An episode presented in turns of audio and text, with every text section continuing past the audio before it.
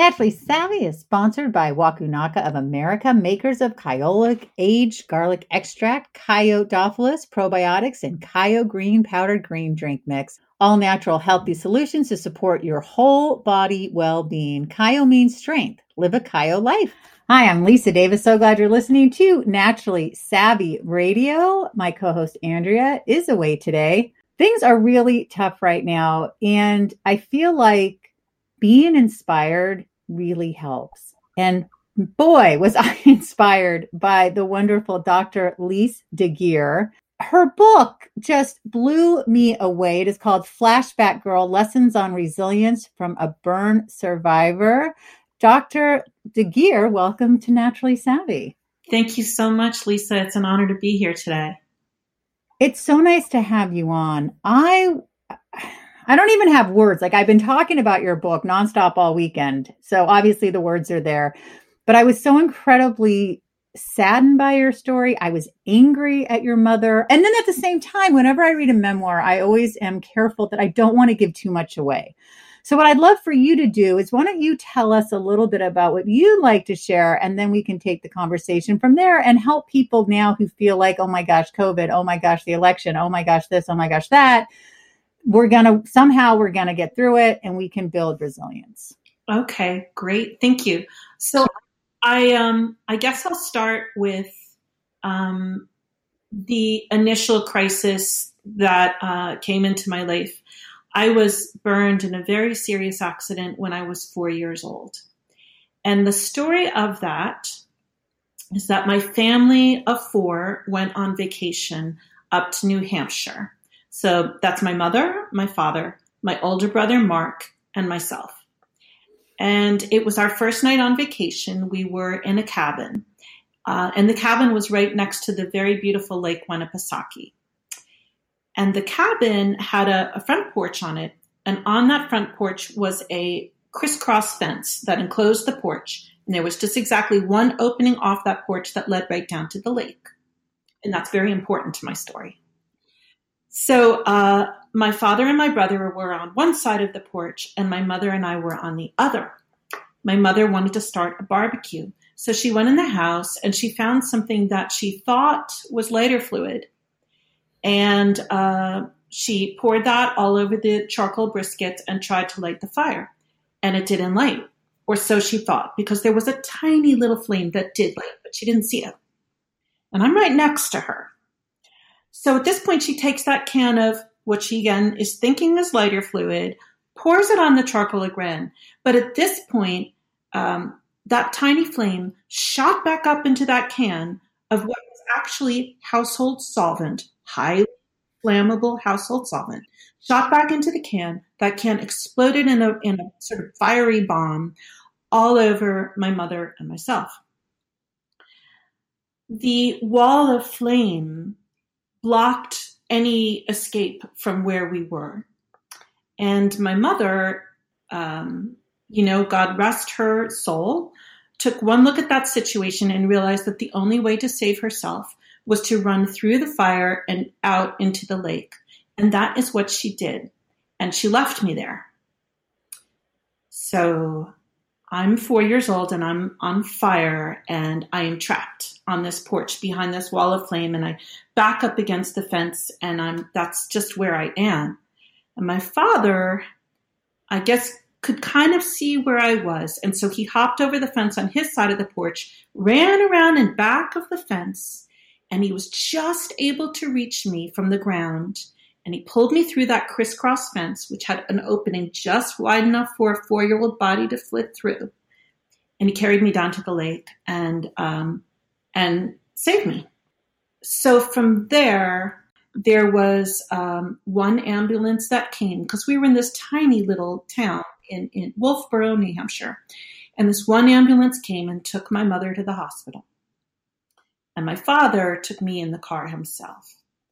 And uh, on the way driving to the hospital, I'm crying, and he's assuming I'm going to die. Um, and uh, so he reached into something that we both loved. We both loved musicals there, and I still love musicals. And he he had just seen the sound of music and he said to me, All right, let's sing.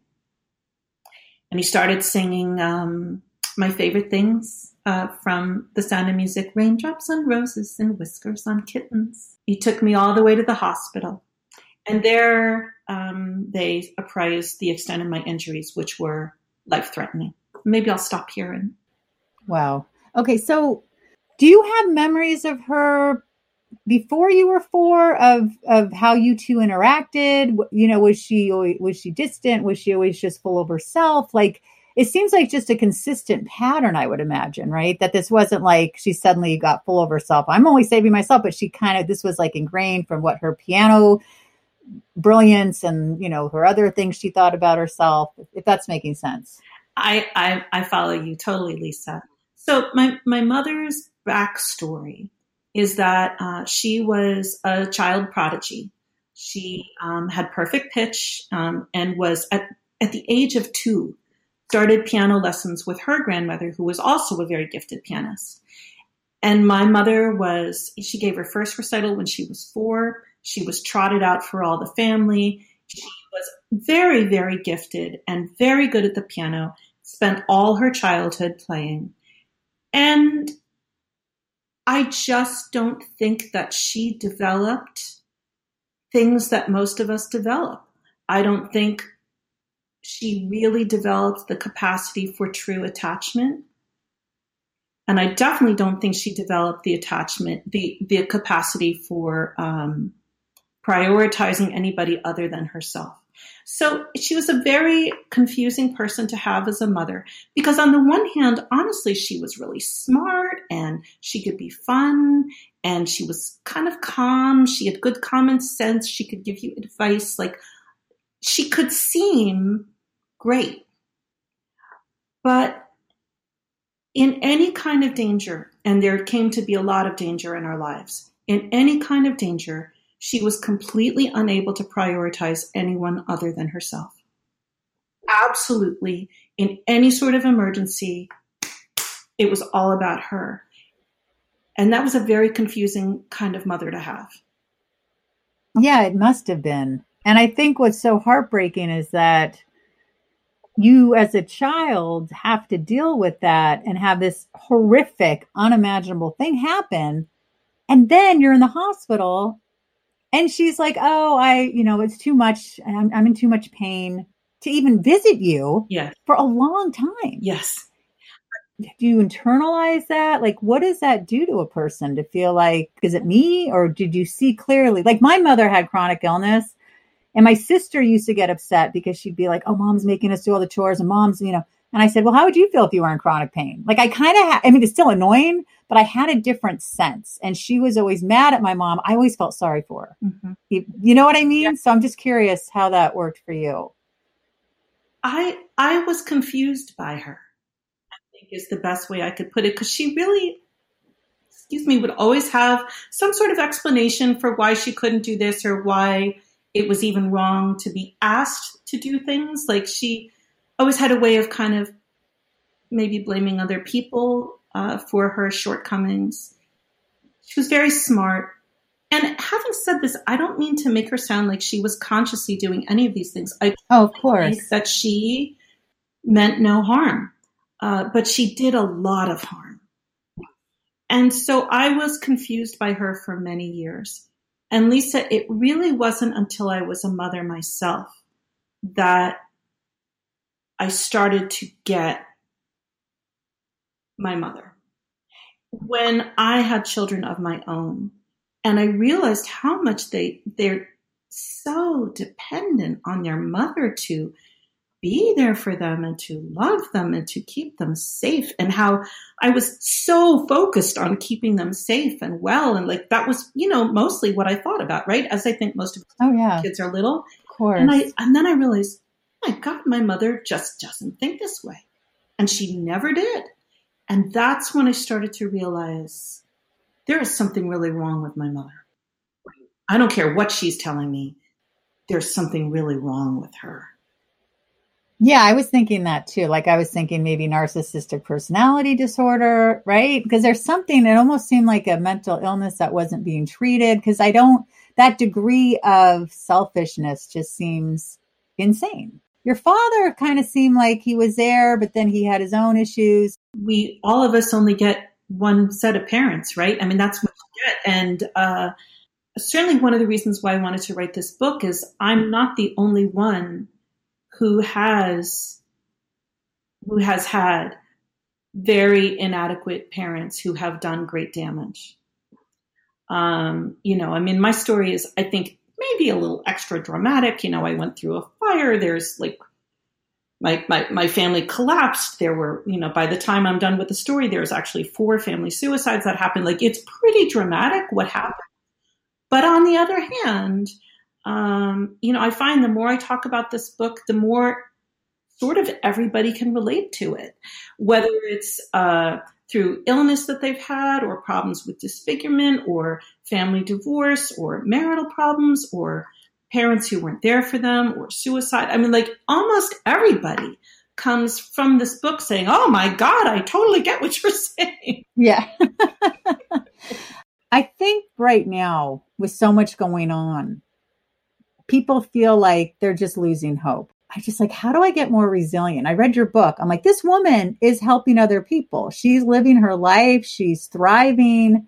She's been to hell and she survived. What tips or what advice do you have for people right now who are just like, I need to go back to normal? I and we just we're all in this unknown time right now. Yeah.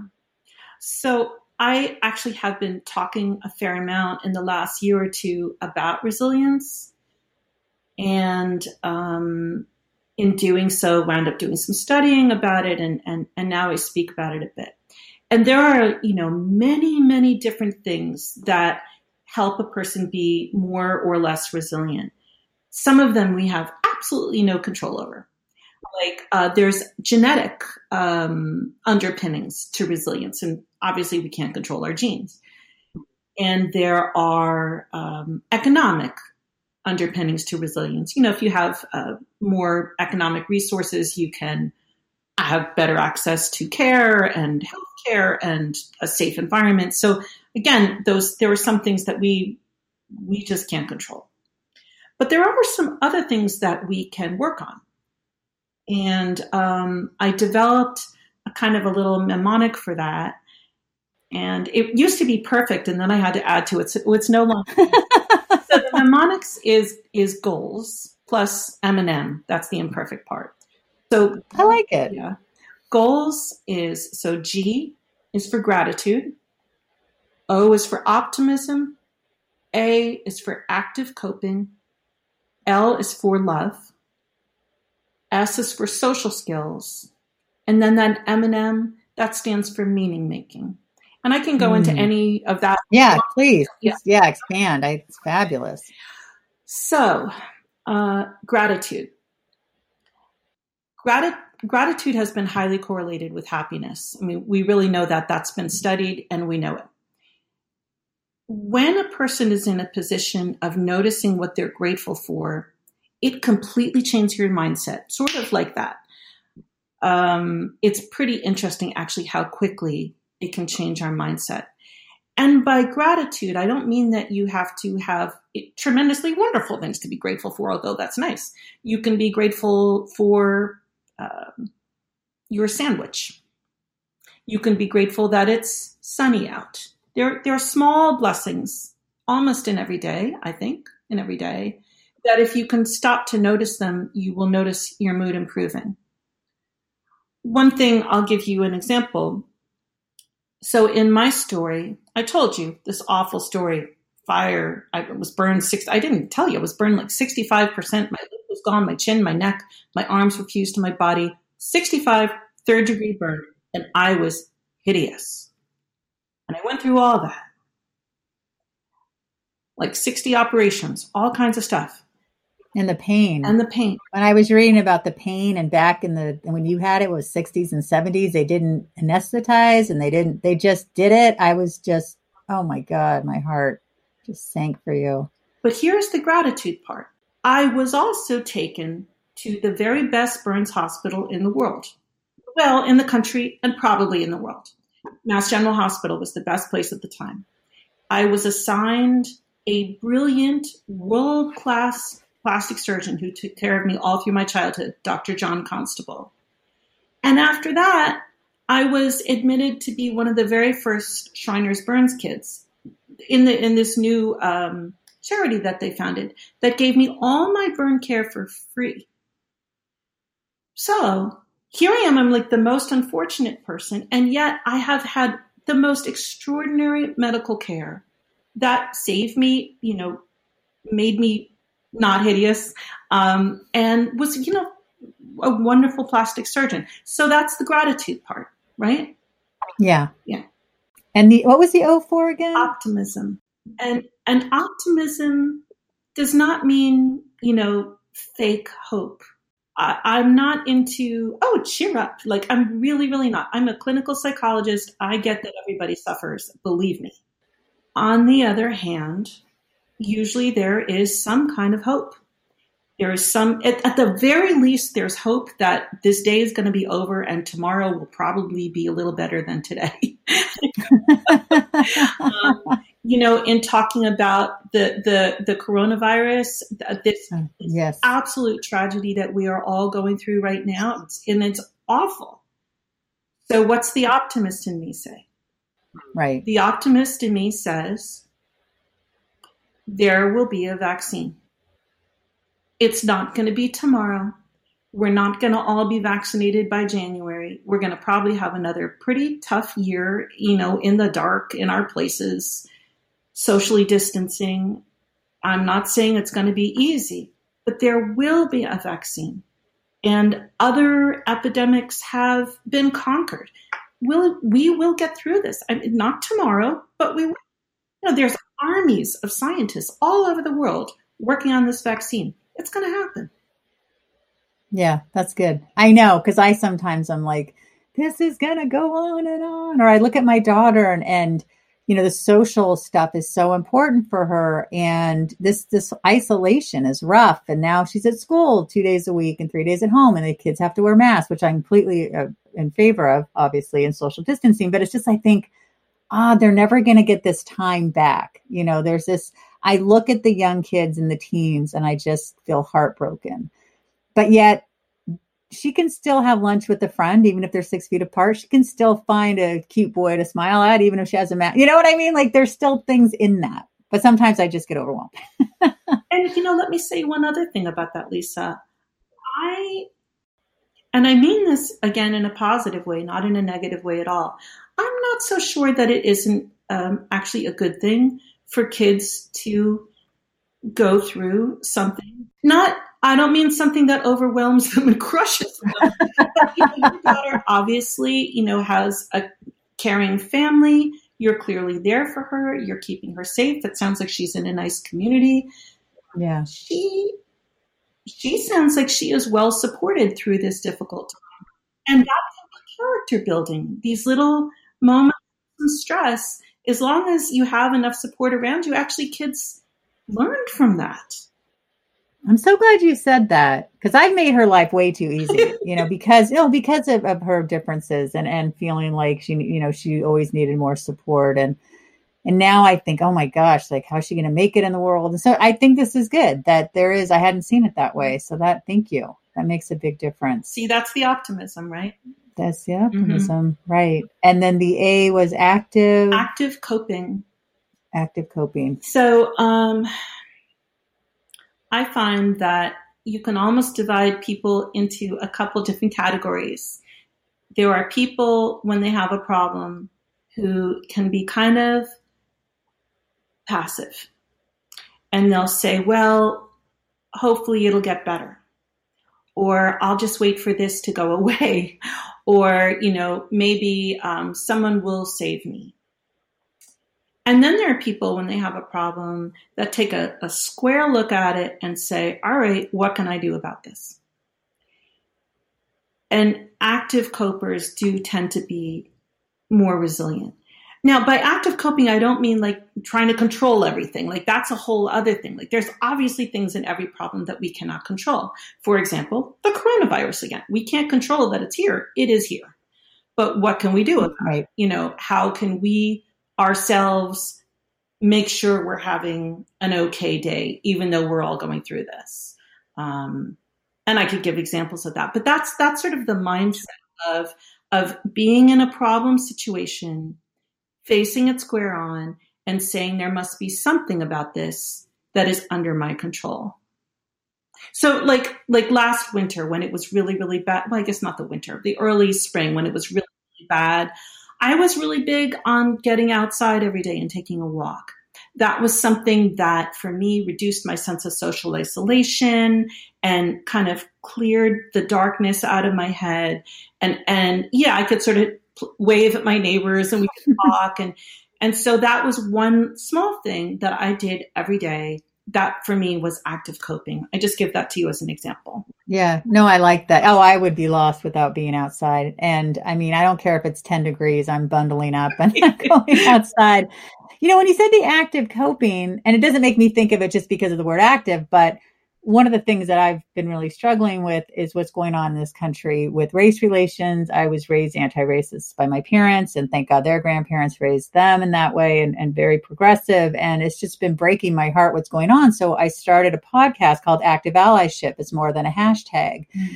And I host it with a wonderful woman, Sunny Days. And we do this show where we get really into the nitty gritty and, and we don't sugarcoat and we talk about what's going on, but we also talk about how you can be a white ally and how you can talk to people about issues and what you can do to fight racism. And it's given me this this sense of like I'm not just sitting back, sitting in a corner being angry or crying. I'm like actively doing something to try to make change. And I think that's really helpful. I feel like that's with this podcast too. If you know th- that this goals and M&M is is life changing. Like just the way when you were talking about the goals and the optimism and and the active uh, coping, I'm like, oh my god, this is so helpful.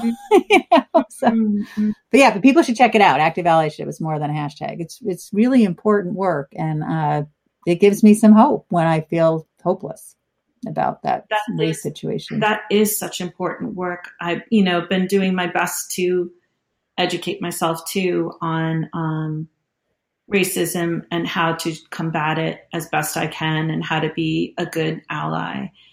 That's awesome. Boy, it's a lot of it's it's a lot of education, I think. Yes. Oh, definitely. Yeah. I mean, and I'd love for you. I was actually telling Sunny about you. I'd love for you to come on the show because I think right now you know, we talk about on active allyship, there's two pandemics and the revolution. We've got systemic racism, we've got um, COVID 19, and then we've got people who are trying to make change, right, within the way the system is. And it's a lot. Yeah. So we all need help with resilience, that's for sure. Yeah. So, but we'll talk about that after the show.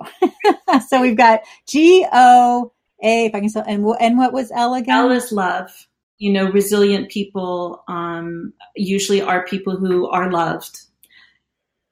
So the interesting thing about that, though, is that sometimes we are not loved by the people that we wish to be loved by.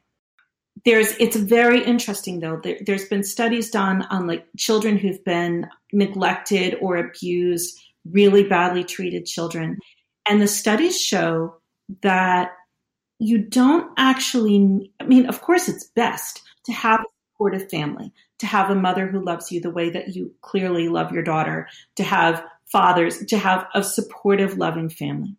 But sometimes we don't have that. I didn't have, and my family was loving actually, but they were not healthy. They were neglectful. They were difficult.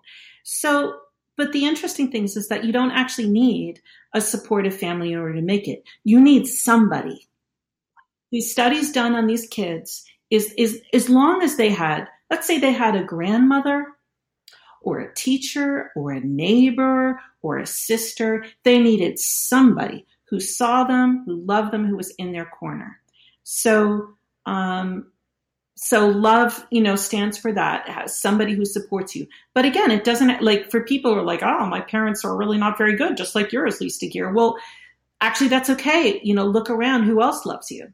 Yeah, that makes a lot of sense. I mean, I spent most of my childhood when I wasn't taking care of my mom over at my best friend's, and she was always there for me, right? And I think, and her family, and that made a big difference. Yeah. I think I'd be a lot more, you know, have a lot more issues than I have if it wasn't for that.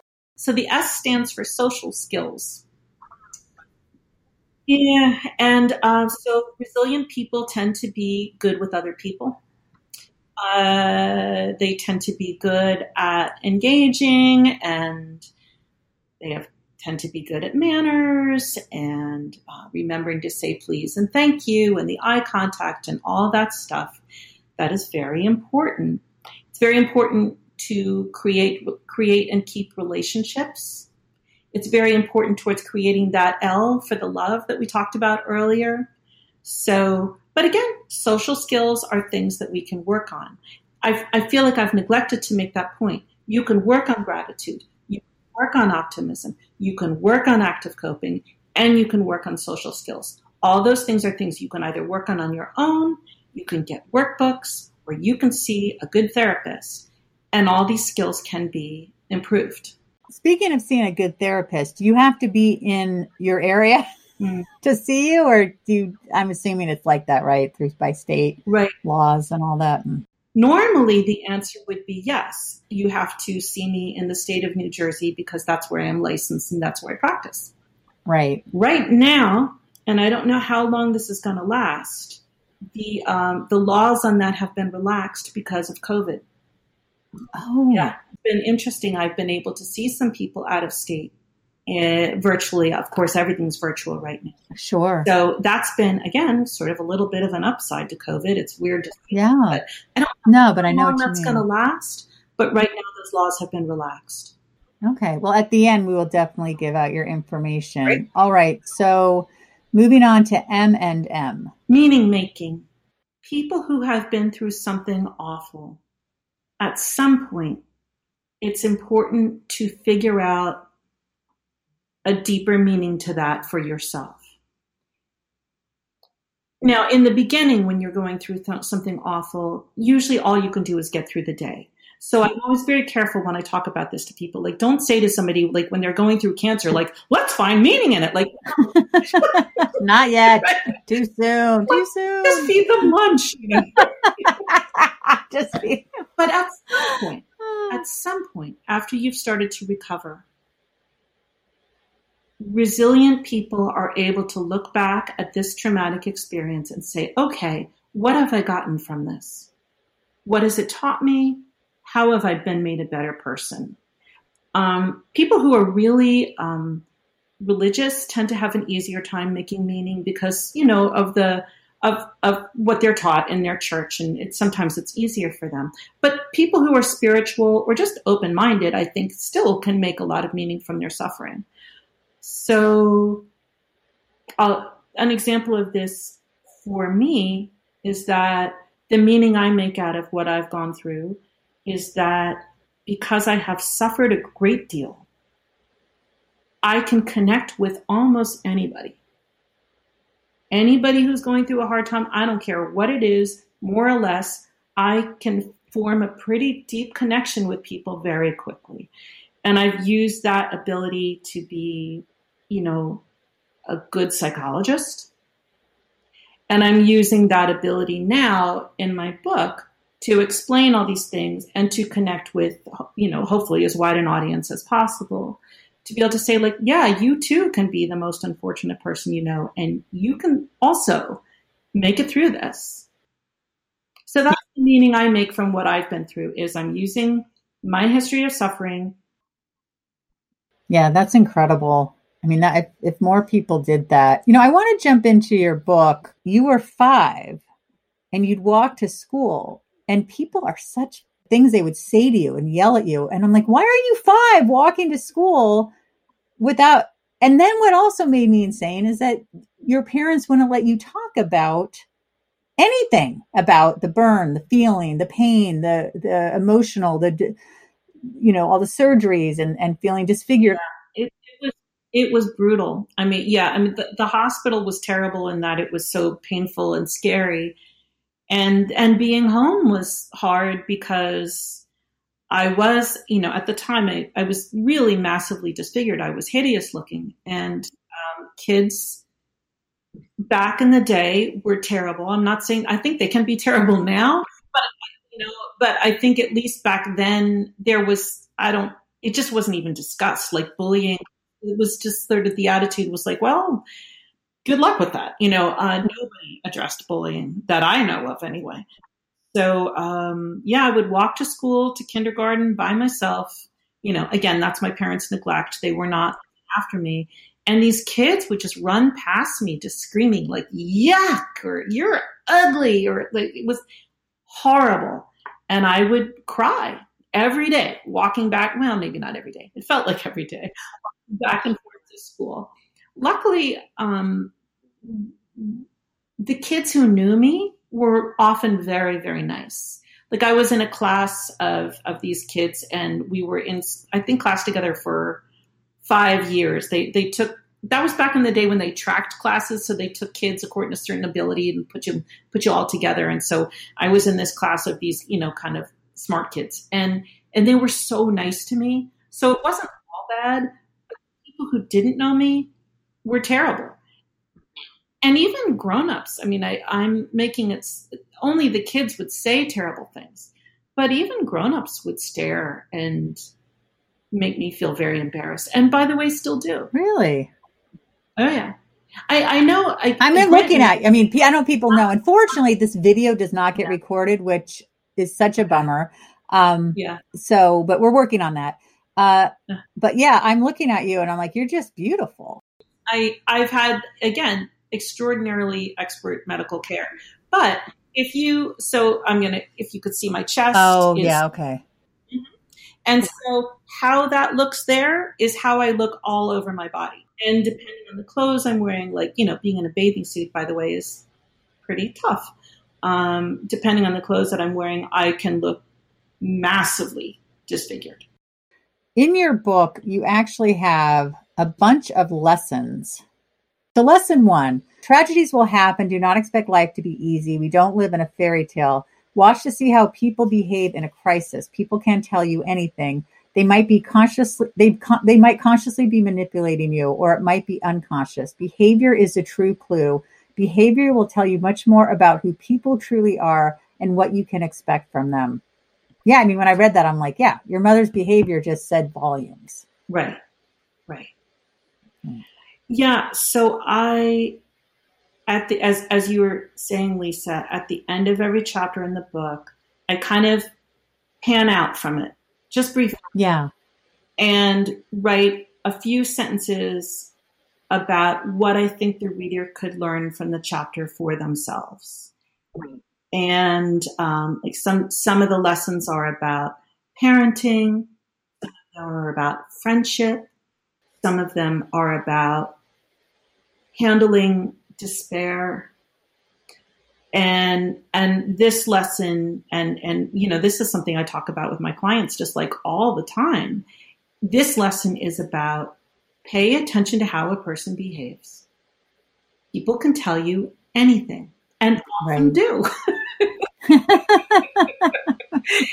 you know i'm not saying that people mean to lie although some mean to lie but people you know they it's talk is cheap as they say but watch a person over time and how they actually behave and how they show up in your life, that will tell you everything you need to know about a person. You also have some great lessons about parenting. Mm-hmm. Um, and you also talk about suicide. Lesson seven if someone you love talks about suicide, do whatever you have to do in order to keep that person alive and don't kill. And then you write, and don't, and this is bold, and don't kill yourself. The people who love you will never get over it. Never. Mm-hmm. And you had several suicides. I did. I did. And that um, that lesson in that chapter seven refers to the worst thing that has ever happened to me. And you might think, well, gosh, wasn't it that fire? fire was pretty bad, right? So I, you would think that. But the worst thing that ever happened to me truly was the loss of my brother, uh, Mark Deguire who took his life when he was 19. And um, he was very much my favorite person. And he was absolutely my best parent. You know, both my mother and my father were pretty self absorbed people. And my brother was five years older than me. And he was as kind and giving and attentive as, you know, a, five year old guy, five years old guy could be, and uh, his death still just floors me.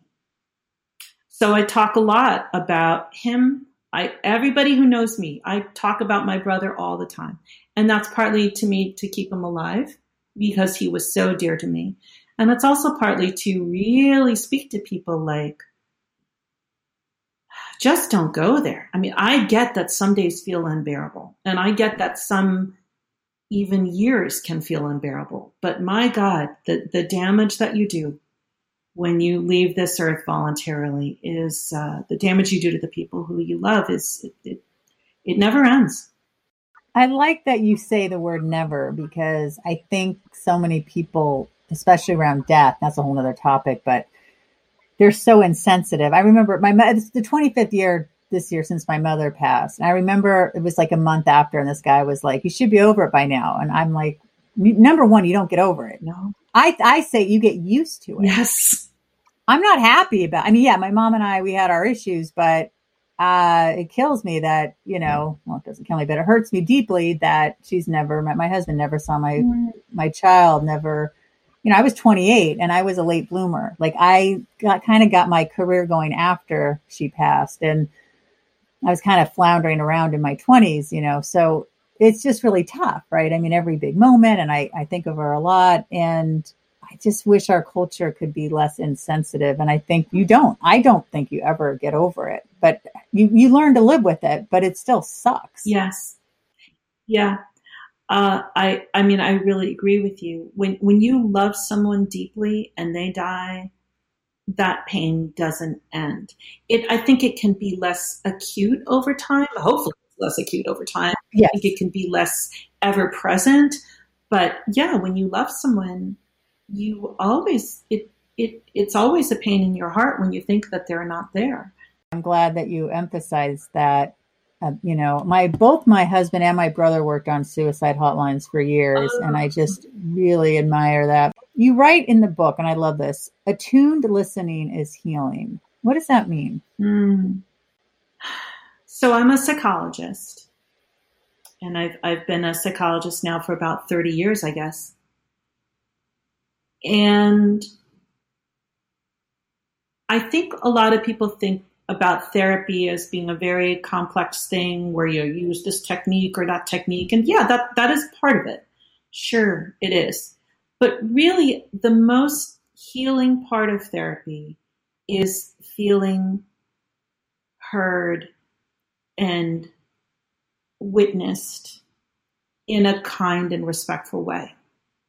So, I mean, there are plenty of times when a client will come in and they're going through something horrible and there's really nothing to be said about it. It's not like you can say, well, just do this and that'll go away. Or, you know, I think you should five times a day. Like, no, you know, there's, there's no gimmick. There's, there's, there's really not much you can do other than listen to somebody fully and, and patiently with care and empathy and give somebody the space to fully feel whatever it is they feel in a, in a way that feels safe. And that might seem like that's all you're doing, but actually, that is huge. Because if you think, how rare is it really that in your life somebody is truly listening to you? That they're not like, well, I, I got to go, or I got this text on their phone, or that, or I don't know why you yeah. feel that way, or they're judging, or whatever they're doing. Like, really attuned listening, we don't give that gift very often. You are absolutely fabulous. I mean, just like I wish we could get together. where where are you, Lisa? I am in Massachusetts, so oh. not too far from Boston. So oh, I love Massachusetts. Well, we you come over, we can social distance and wear masks and have a good time. But really, you're just an absolute gem. Uh, was there anything you wanted to add today? And, and I, would love to have you back. I want to have you on Active Allyship. I think you're just such a gift to the world. Thank you. I would I would love to. I would be honored to do that. Well, anything else I want to say? Um, I mean, thank you for having me. Thank you for letting me share my story. I hope that people might be inspired also to take a look at the book. It, uh, even though there's a lot of sadness and pain in the book, it's actually it is uplifting. It is Flashback Girl Lessons on Resilience from a Burn Survivor. And you can get it on Amazon or Barnes and Noble. And I would be honored if people would. And spell your name for us, just so people, because I accidentally called you McGuire somehow.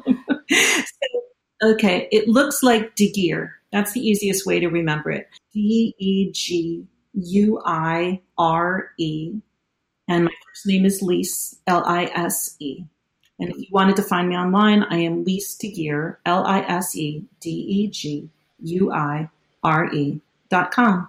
Great. And people can find out about working with you. Now, I have to ask about that law then, that in, in, in terms of working with people. If you're working with somebody in a different state because of what's going on right now, when they change that, they'll be like cut off, yes. right? That's a bummer. That's the problem. So, you know, I think anybody who wants to work with people across state has to think that through because it won't last forever. Unless it does, okay. right? Maybe they'll change. Right. I, that would be great. Yeah. I'd love to work with you. I mean, we got to. That's so fabulous. I'm like, I'm torn. I'm like, I'd like you to be my friend, but I'd kind of like you to be my therapist because I'm looking for one. I can only do one. That's true. That's true. Well, I want to thank everyone for listening to Naturally Savvy Radio. We'll be back with more new interviews. I know we've done uh, some replaying some interviews that are very timely right now. Uh, but Andrea will be joining me next time, and we will keep bringing you new material, new shows. So please check us out on social media at Andrea Donsky, at Lisa Davis MPH, and check us out on naturallysavvy.com. Thanks for listening, and have a great day. Naturally Savvy is sponsored by Wakunaga of America, makers of Kyolic aged garlic extract, Kyo-Dophilus probiotics, and Kyo green powdered green drink mix. All natural healthy solutions to support your whole body well being. Kyo means strength. Live a Kyo life.